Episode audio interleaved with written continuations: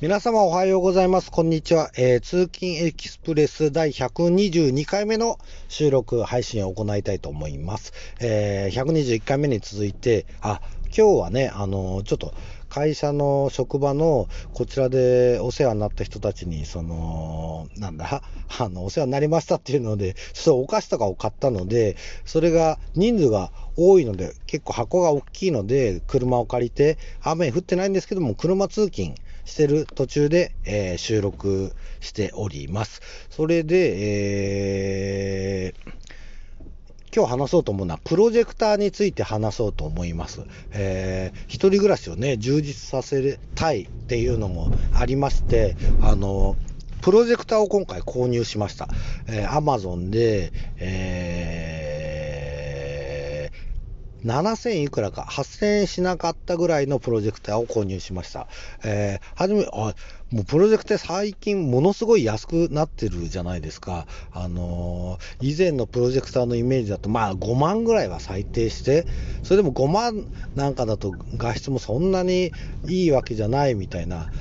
それでも重くて大きくてみたいなイメージがあ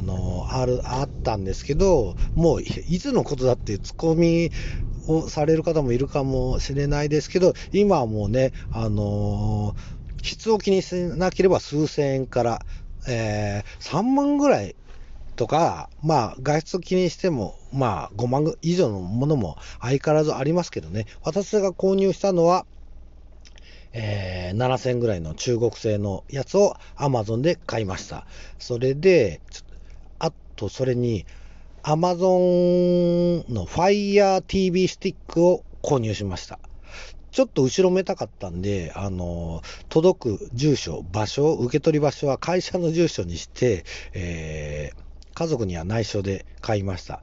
Fire Stick TV ね、5000円ぐらいっていうイメージあったんですよ、僕。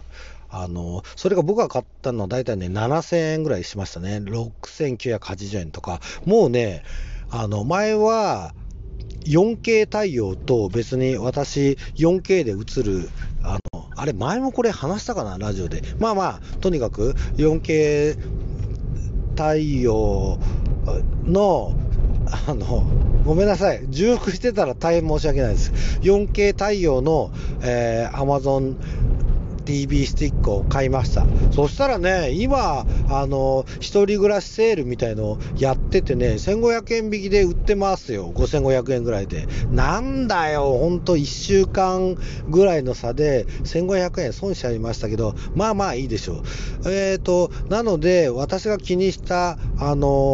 ジェクターを選んだのは、安い、あんま大きくない、軽い、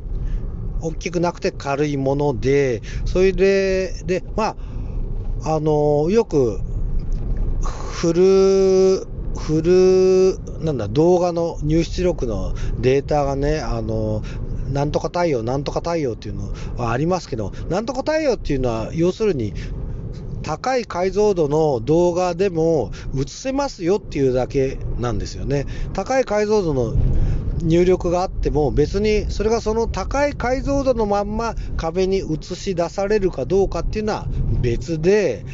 入力に関しては対応してますっていうことだけなので、そこは無視しました。無視して、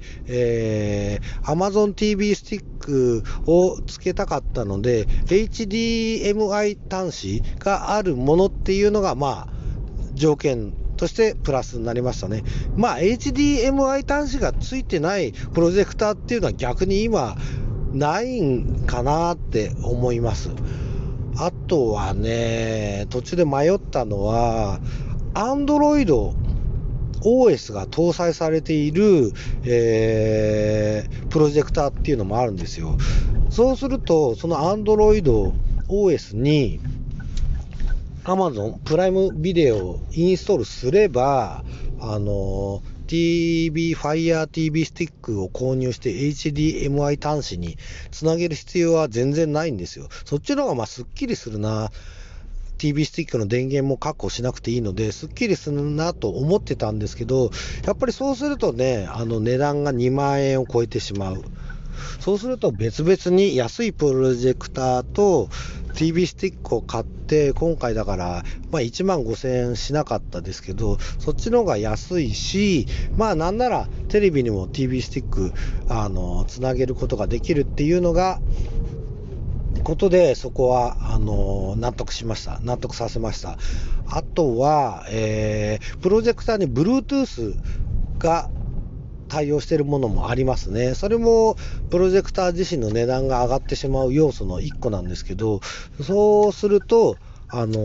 人暮らしなんで、もう誰かと一緒に見るってことはあんまりないじゃないですか。スピーカーもついてるんですけど、スピーカーはあんまり音が悪いだとかいろんな評判ありますけども、基本的にはもう Bluetooth 対応のヘッドホンで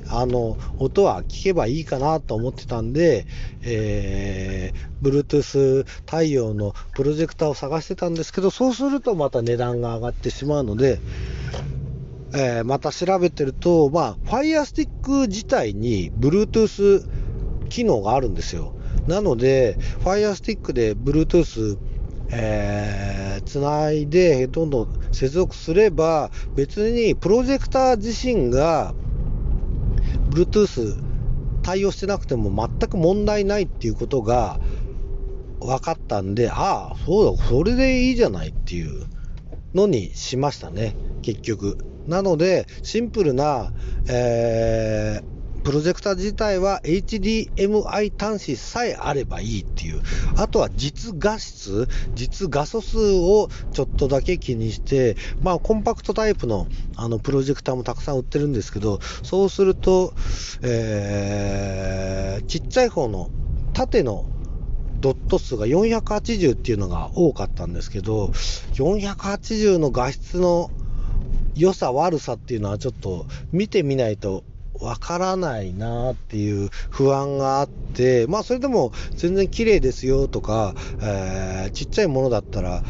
例えばバッテリーがついててキャンプ場でも映画上映できますよみたいなのがあったんですけども、私はそこら辺は切り捨てまして、ただ普段見る画質の方はちょっとでもいい方がいいなっていうので、480の部分が縦のねドット数、ちょっと横のドット数はそれに比例して増えると思うんですが、740だったかなっていうものを購入しました。それで妻と子供がいない時にちょっと家で試しに今の引っ越し先ではなくて今住んでるところでせっせと設定をしまして、そしたらね、うまくいきましたよ。 ただちょっと気をつけなきゃいけないところは、それは Amazon のレビューにも書いてあったんですけど、音が出ないっていうことを記入されている方が結構いらっしゃって、でも音が出ないっていうのは出力側の音声の設定を、出力側なので、今回は Amazon Fire TV スティックですかのドルビーサラウンドをオフにしないと、なんかプロジェクターの方で音声をちゃんと認識してくれないみたいですね。だその通りにやったら無事に音も出ましたし、プロジェクター側に、USB の端子が何個かついてたんですけど、そこと、Fire Stick 短いなんですか、ちょっとごめんなさい、今なんか、OK Google がOK Google が反応しちゃってごめんなさいね。その USB 端子、USB コード、USB のミニ端子ですね。を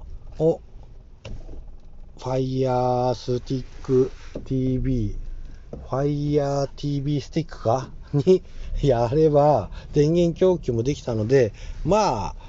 あできました。それで見ました。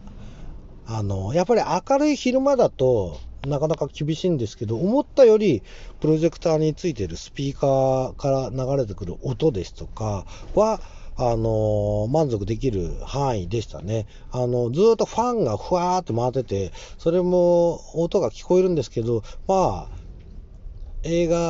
像の音声が流れてる時には僕は気にしないで済むかな。さらにヘッドホンで Bluetooth でつないだらもう全然気にならないという感じになりました。それで今回借りる部屋が最終的に、まあ今でも、決めるときに訪れて、その後は行ってないんですけど、部屋が暗いのがちょっとどうだったかなっていうのあったんですよ。まあ要するに日当たりがいまいちっていう感じですね。日当たりがいまいちってことは昼間も暗めじゃないですか。それを逆手に取ってっていうわけじゃないんですけど、逆手に取ると昼間でも暗いんで、プロジェクターいいんじゃないのみたいな、それ暗い部屋で、に住むのにで、プロジェクターを買おうっていうのを後押ししてくれた部分はあります。